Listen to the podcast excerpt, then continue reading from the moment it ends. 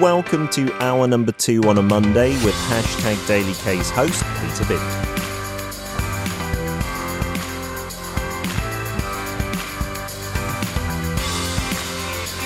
Tired of just scratching the surface of Korea? Want to get deep in the weeds? Pete and I will unpack everything about Korea through its history, through its culture, through its traditions, and its people on Now and Then, and that I was David Tizard.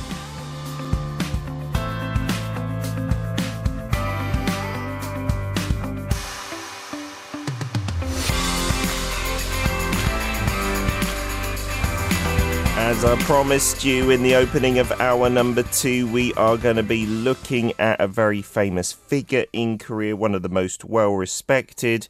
And I could say that maybe about David Tizard. Good morning. How are you doing this Monday Uh, morning? Lovely to see you. As always, happy, healthy, full of the joys of summer. Life is going pretty well, although we are coming to the end of our daily K time together. We are indeed. That was something that maybe our listeners, I think, are going to hear for the first time today. Next week, so Yep. we want you to get ready with some garlands, some party poppers, maybe some cake. Yes. Celebrate wherever you are. the last edition of Now and Then with Mr. Tizard. He will be on the video stream taking your questions. Maybe we could just open it up to our listeners. That could be an interesting special. Ask you anything about Korea and its history. We definitely want to do the last one live, so we'll be doing that. Yes, that's on the 26th. But other than that, I'm doing great. Um, yeah. I like your t-shirt. Driver license. Driver license is covered in holes and things Oh, like this. is it? that the design, right? no, it's, oh, just, it's just old Pete.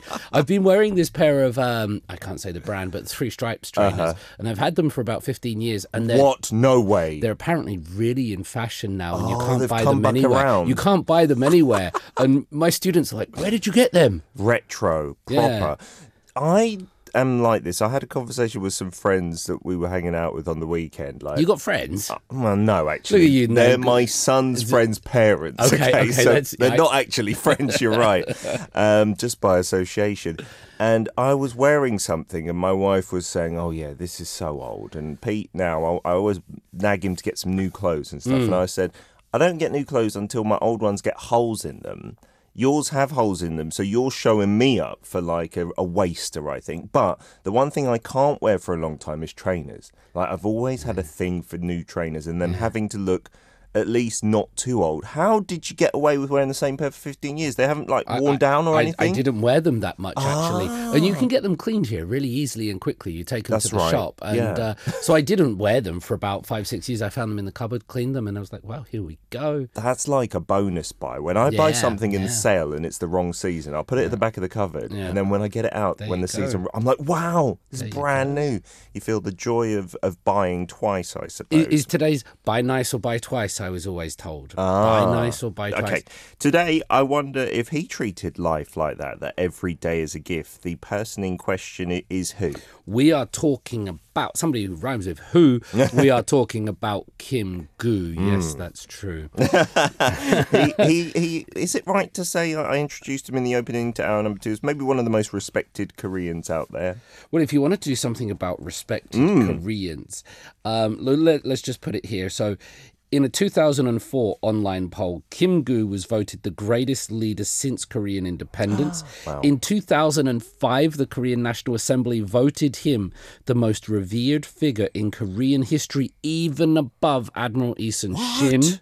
Wow. In a 2007 national survey, he was voted to appear on new banknotes. These haven't come out yet, but if there's a hundred ah. thousand one banknote, hmm. that we don't have them, we go up to fifty, and the banks are worried about inflation if we have this hundred thousand. but if we have one, it's likely that it will be Kim Gu has been chosen on it. That's amazing. But check this out. This is the last thing I'll try to. So, uh-huh. listeners, this is a really important person. Yeah. Um, in 1962, we're going back, but in South Korea, Kim Gu was posthumously, he'd already passed by this time. Mm-hmm. He was awarded the Republic of Korea Medal of Merit for National Foundation. This is the most prestigious civil decoration you can get. That's in South Korea. In 1990, North Korea awarded him the National Reunification Prize. North so Korea. North Korea, this is one of the few people that is lauded on both the South and the north side Wow. of the DMZ. You don't get many people like that, but Kim Gu is one of these people, and it's it's predominantly for his work and his uh, his actions that took place before the division of the peninsula. That's amazing. And I rudely didn't turn my watch onto silent, so I've been disrespecting him as you were reeling off his achievements. That's unbelievable, most revered figure in Korean history. That's the one that gets me most because whenever I talk about that, I always say if I'm doing a speech or on air, it's got to be between Lee Sun Shin Yeah. and King Sejong. Yeah. You know, Yeah, those are those the two biggies. They're from way back when, of course. But Kim Gu was chosen in that 2005 National Assembly vote. I might suggest that sometimes there's a political aspect to it, in that the Korean left really love Kim Gu. uh certainly during President Moon Jae-in's term, um, f- five years previously, uh, Kim Gu was often revered and brought up. Um, 2004-5. Here we're looking at the terms of uh, Kim Dae-jung. And Roh Moo-hyun, Yeah. both on the Korean left as well. So Kim Gu is a well-revered figure, but he's slightly more on the left, I would say. Whereas people like uh, Sejong Daewang, King Sejong the Great, and Admiral Lee Sun Shin, they sort of transcend that boundary a little bit more. Ah, interesting. So, give us a brief uh, bio of his life, I suppose. When are we talking about in terms of timeline? He's born 1876. He dies 26th of June 1949. So you know he he lives a pretty long life for people of that time. This was this was a period when living to your 60s, 60th birthday was a big thing to have made it that far. This man lived just about to be 75, dying one year before the Korean War starts. Um, he was known sometimes by his uh, pen name. A lot of people had pen names back then. Uh, Baekbeom. He was a politician. He was an educator.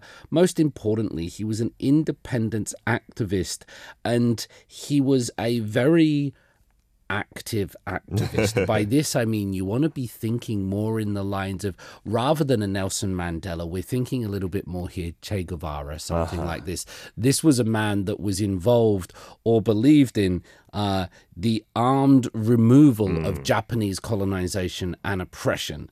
And, you know, he, he, he stood up for what he believed and he, he lived a big, long life. Yeah, uh, one of the, as we said, maybe even the most revered Korean figure ever in certain circles at certain times. Here's a test for you, Pete. I, I don't mean to put you on No, the spot. do. If you were on a history program and Yeah. they said Kim Gu without doing any preparation, I'm just curious what would I, I would be lost. I would maybe refer to, I think he was in Assassination, Amsal, the film, as Yeah. like a semi, maybe fictional character, something. But they didn't play a big role in that. I've not seen that film yet. Is it worth watching? It's good. It's got Jun Ji-hyun. It's got Jun Ji-hyun twice, Oh, actually. oh, re- wow. There's a twin as well in that Okay. film, so I, say that that alone makes it worth it. It's got Ha Jung-woo, who's another of my favourites. Yeah, I would definitely. It's not based, I think, on a true story, but it's got that Right. uh, Japanese independence uh, theme to it. But no, I would say not very much at all. In fact, when I was looking at the name, I was thinking,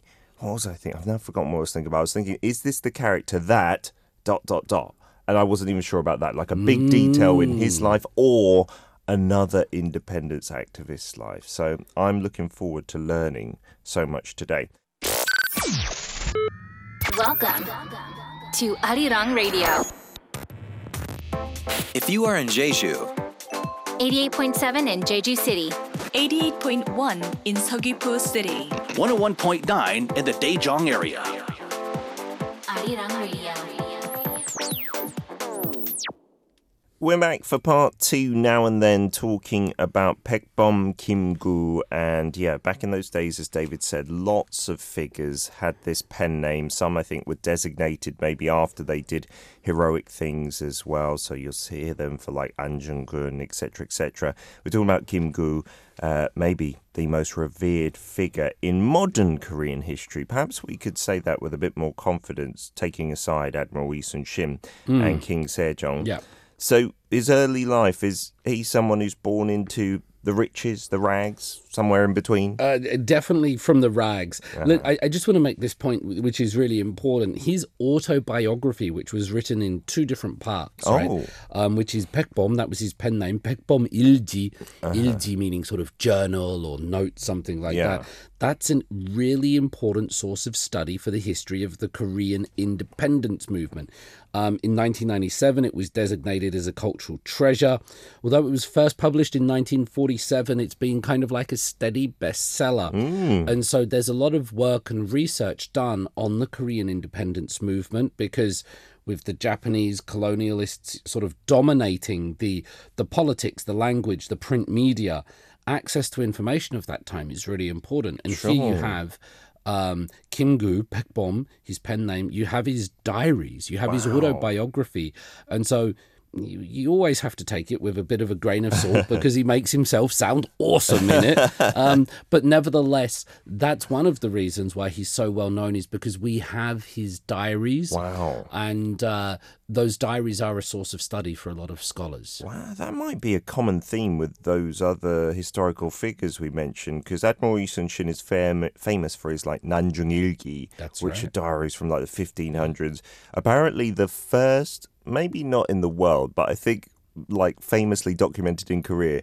Weather record, so that's Hmm. how they could see and apparently compare like climate change, thanks to him every day writing down the weather, which apparently kids these days at school do with their diary entries. Like it's the same format: date, weather, and then your entry after it.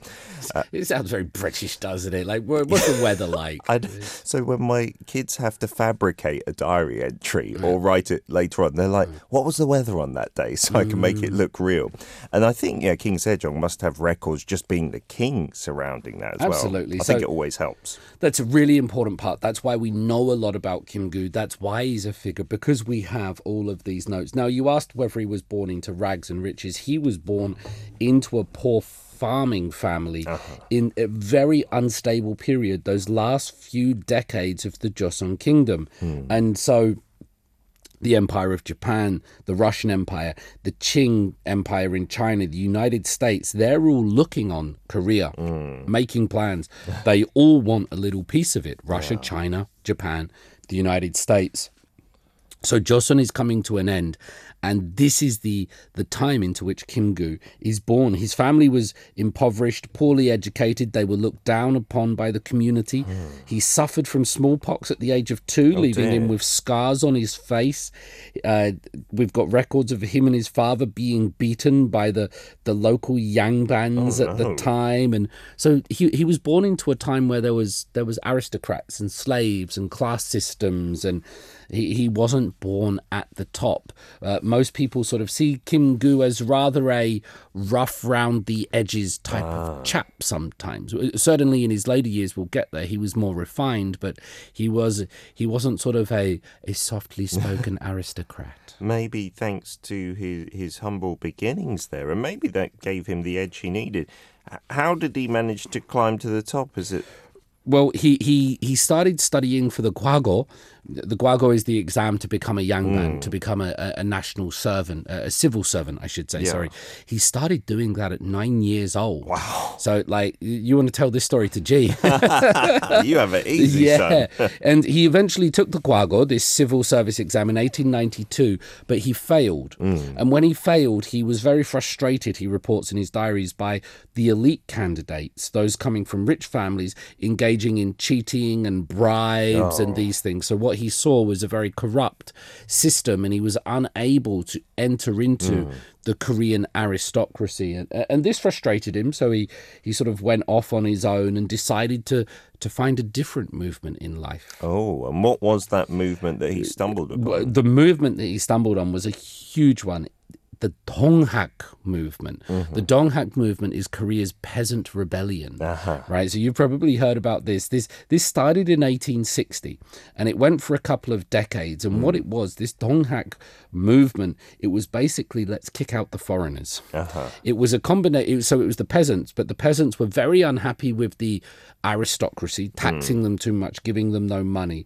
And so the Donghak rebellion was this combination in Korea of Confucianism and Christianity and democra- democracy, but really for the Korean people. They uh-huh. didn't want sort of foreigners in here. Yeah. So when the peasant revolution, when that's kicking off, 1893, 1894, Kim Gu is appointed one of the leaders of the rebellion. He he controls an army of around 700 people. They start storming forts and trying to take Korea back from the aristocracy. That's pretty impressive. At the And age of that 17. young age. Yeah, the age of 17, he's commanding troops and they're they're storming forts and they're trying to get the country back because at this time there was a lot of belief that the, the Confucian aristocrats were selling the country out and they were lazy and they weren't working for the people. So this was, I kind of liken the Donghak. It's a little bit like the French Revolution. It's a little uh-huh. bit like the storming of the Bastille. And in that story, that was when the the the third estate, the the the peasants were very angry at being taxed so much. We get the famous Marie Antoinette "Let them eat cake" um, statements coming out. The Donghak was like that as well. They were suffering, and so they wanted to to kick out the aristocrats, kick out the kings. And so he's very hands on in this, right? He takes a leading role, not a leading role, but he's one of the men that commands various things. He's not the leader uh, of the whole Donghak rebellion, but you can see that his early life is inspired by military movements and revolution and independence. And he's not shying away from violence himself as well. he's not shying away from violence. And I, I think this is one of the things that is definitely associated with him.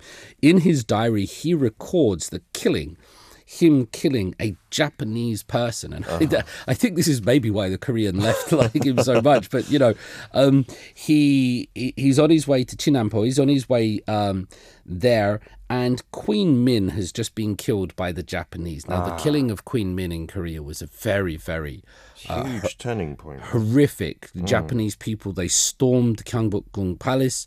They find the queen. This is a bit dark, listeners. I'm very sorry. Mm. They find Queen Min, who's very anti-Japanese.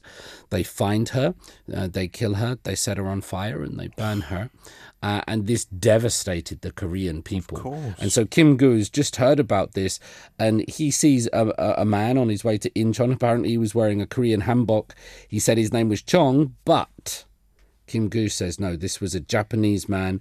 He had a sword on him, and so he decided to kill him. Oh, wow. This is what he wrote in his own diaries. This is what Kim Gu wrote. Since many Japanese go through Chiapo every day, there is no reason for this man to disguise himself as an ordinary Korean merchant or workman. Could he be Miura or one of his accomplices who killed the queen, fled from Seoul, are, and are in hiding? Even if he is not, a Japanese man with a disguise and a sword can do nothing but harm to my country and people. I will avenge my queen by killing this man. He just put him on trial basically himself and decided you're going to die. I think put him on trial is uh, the wrong way. He saw this Japanese man and decided, yep, that's, That's it. it. And so he went into his room uh, and he killed him. And for that, he was, uh, you know, he was hunted by the authorities. Kim Gu was hunted. He was held in a jail. Um, but it was only after some influential Koreans at the time sort of paid his bail and said, no, please let him out. But uh-huh. he, he was put in jail for this. But it's it, it's a source of look what Kim Gu did. So the people that are very anti-Japanese and they want that armed revolution, Kim Gu was a symbol of this. He he took the fight into his own hands. Yeah, just feeling, I guess, what a nation must have felt at the time, which, uh, you know, sometimes isn't a sensible reaction to something. But if, you know, the Japanese have come in and killed their queen, there'll be a lot of anti Japanese sentiment. And he really took it to an extreme there. I don't, I don't know, in this day and age, I'm sure there would have been terrible repercussions for Kim Gu, perhaps. Well, I mean, it, it- it's an incredibly difficult moral. We we can't sit here on like radio and advocate murder, can we? But but when is it ever justified? When is it ever permitted? There there are many different approaches to this, and um, I, I guess one way I want to say something about this is that the the Korean the Korean nation, when it was going through this period, they were never really divided. They were never really united that much, I want to hmm. say, because there were people that believed that there should be armed resistance. There were people that believed the Japanese were doing the right thing. There were people that believed in Emperor Gojong, and there were people that didn't believe in Emperor hmm. Gojong. And so you have all of these different Korean movements, and they struggled to find a, a unifying figure. They struggled to find sort of a Gandhi or a, or a Castro or a Nelson Mandela, something like this, somebody to bring them all together. Kim Gu was very, very important and influential for this nationalist left movement. Um, but not so much for other movements. Yeah, and, and maybe that's part of the reason why we fell relatively easily under Japanese rule. This is before that, right? This is before Japan has Yeah. annexed Korea and everything, right? Well, Japan sort of comes in. You have the the Gabo reforms, the Gapsin coup. This is all taking place in the 1890s, uh-huh. and and so the official Japanese one it starts 1905. It becomes a prec- uh, protectorate, and 1910 it becomes the official sort of colony. But it's all it's all happening. The Japanese have already sort of taken the queen and. Um, put these under. Um, I don't know if this will work, but let, I, I read this bit from uh, Michael Seth's new book, Korea at War, and I, I I thought this was a very interesting passage. Listen to this, Pete. Um, he's talking about the end of the Joseon dynasty hmm. and entering the colonial period, which we're talking about now. Michael Seth says this Among educated Koreans, a new sense of common identity emerged. It was a sense of being part of a nation, a common community of self governing people who were part of an international order of nations. It was the hope of many of these Koreans that the independent state would not just be restored, but reborn as a modern, progressive society of prosperous people bound by shared language, customs, history, and a shared vision of the future. As this concept of nationhood emerged, it unified Koreans who overcame the old barriers of inherited class and status. But it also divided Koreans as they developed different ideas of what the vision of the future should be. Mm. And so it, it gets this idea of Korean people being unified, but what the future Ko- Korea should be was not agreed upon. And I think there's something very true about that today. Mm. When you see the South and the North and the left and the right, what should the future of Korea be? Where should its relations be? I, I think they're still deciding that. It's very split still, but I guess that must be a common theme with many countries who go through conflicts Yeah. often, you know, fighting for independence and stuff. It's like when the current power is disposed, then hmm. there's that vacuum you always see and talk about on the news and like what's going to fill it. Then it's like, oh, what are we going to go with, right? Mm-hmm. And that's always a tricky thing. You can't satisfy everyone, I suppose, but why you need the figure with the vision. That's why you hmm. need somebody, uh, a man or a woman, to lead it forward. And so Kim is always there. I mean, he, he goes up. He's in Seoul in 1905 when the when the Japan Korea Treaty is known and sort of Korea is falling to the Japanese. He's there in Seoul, and he he, he doesn't want it to be. Um, this way, and so he he resolves to commit himself to the independence of Korea. He's not going to sit around and and watch this happening. So, you know, he, he he's determined to take it by force if necessary. Download the Arirang Radio app on your device for free. It's Arirang. A R I R A N G Radio. And that brings us back to part three of Now and Then, the final part talking about Kim Gu. Or was it Kim Gu? Because I see the next segment on the script, if we're following this, a name change.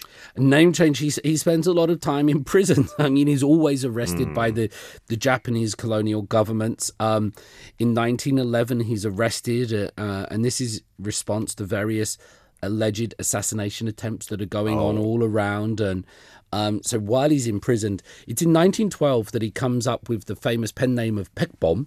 So Baekbeom Ilji, that famous book that we have, and he says in there that he he changed his name to avoid detection in Japanese nationality records. Uh-huh. And Baekbeom means ordinary person, Oh, literally, okay. literally ordinary person. And he hoped that every Korean would fight for independence, that he wasn't a main figure, that he was just an ordinary person. So maybe he was trying to hide from the authorities, maybe he was trying to inspire the people around him.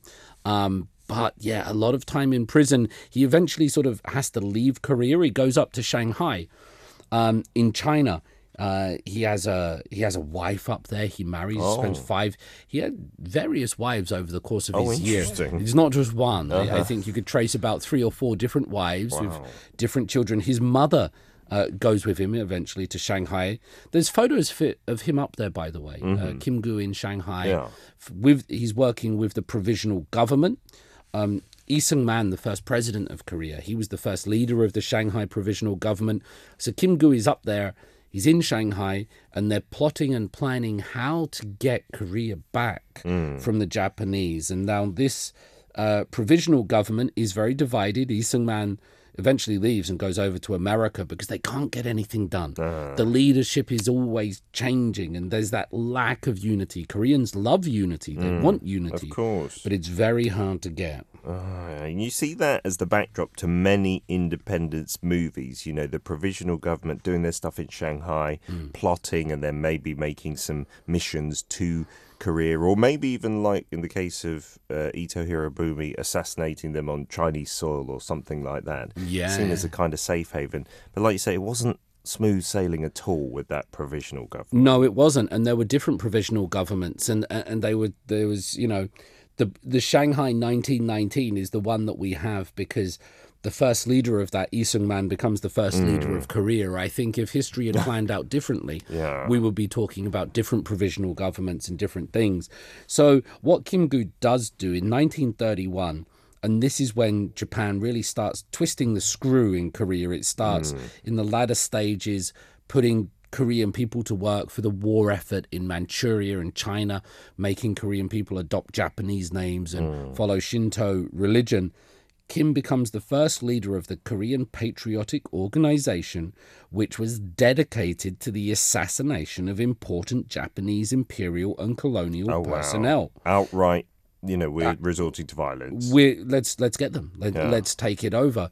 And I mean, if just take the situation in Ukraine at the moment or something like that. If Hmm. people are coming in and taking your land, should you write letters and stand in the street and sing "Kumbaya"? I mean, put it in that situation. It. Yeah. it might sound very uh, aggressive, but people's land had been taken. Sure. A- And Kim Gu was the man that said. I don't need a pen, I need a gun, essentially.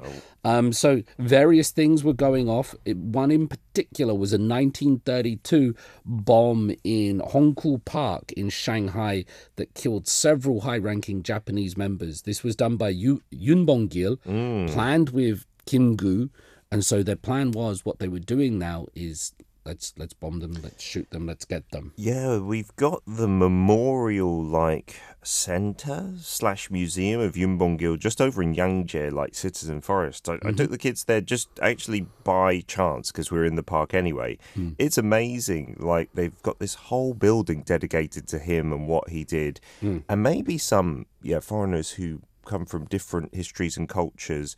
Maybe if you were the aggressor, like the UK or the British Empire, you find it interesting that they're almost celebrating everything in detail the bombing, the platform, how many people were killed, and blah, blah, blah. Mm. The newspaper cuttings are also instru- interesting from around the world, like how the foreign press mm. reacted to this. You know, they were very much, I think, especially the colonial powers, saying this is a terrible assassination, mm-hmm. etc., etc. But from our point of view, like you said, like David said, the land's been taken away, the people are being used for the Japanese aim and, and being put to work. I'm guessing this didn't go down well for them, the Korean Patriotic Organization. They're pushed to the edges, to the Uh, fringes. Absolutely. So Kim, he has to go on the run again. I mean, because the the authorities want him. This is a dangerous man. This is a man that is, you know, sort of threatening not just to undermine their rule, but to take it by force. And so he had bounties on him worth a combined like sixty thousand dayang at the time, which is astronomical. This was a wanted man. So he spent a lot of his time, uh, especially from the 1930s to 1945 essentially living in hiding. He had to. He really had to be very careful of where he was. And where does this conclude then? He lives until Korea's independence. He he does, and he, he writes about learning of the surrender of Japan in his diary. Um, so we have this from Baekbeom Ilji. On the 10th of August, Kim Gu writes this when Japan surrenders. He mm. writes, This felt less like happy news and more like the sky was falling. Years of trials and tribulations preparing for a war in vain. What worries me is that because we have done nothing in this war, our voice on the international stage will be weak. Oh. And so you can see there that his great foresight, he knew that Korea hadn't sort of kicked out the Japanese. Korea hadn't taken the Japanese by force. Rather, the, the bombs in Hiroshima and Nagasaki had uh, caused Japan to surrender and leave at the hands of American aggression. And so he realized that Korea's position on the international stage would be very difficult. Wow, so he had that stance, that foresight already to see that this isn't going to be plain sailing now that Japan are out. Wouldn't be plain sailing, and, and he's right because the nation is divided. Kim Gu was one of the men that went in 1948, just before you know the official South Korea and North Korea established. Mm. Uh, he went to North Korea to meet Kim Il Sung. Oh, wow. Uh, photos of them two together as well there. Uh-huh. You can see them, and it's fascinating to look at these photos. He's trying to bring the two Koreas together. Mm. He's trying to say, come on, let's sort this out. And many people praise him for his efforts. That's mm. why, for the Korean left, that's why for people like ex President Moon Jae in, uh, ex President Kim Dae Jung, they revere Kim Gu because he was willing to go to Pyongyang and try to unite the Koreas despite whatever own political ideology you might have. Kim Gu was not necessarily a communist. Actually, he was very against the communism, yeah. but he wanted a unified Korea and he was willing to go there uh, and talk to the people. What a life. What a life dedicated to Korea and its independence. I really wonder what he would have thought of the Korean War had he lived that far. David, as ever, thanks for this deep dive on an important figure in Korea. We'll see you next week for your final show. See you next week for the final show. I'll go and try and watch that film that you've recommended for Jun Ji Hyun twice. Assassin? Yes. twice of Jun Ji Hyun. Who doesn't like that? You can listen to Monday's segment Now and Then with David Tizzard every Monday from 10am KST on hashtag DailyK.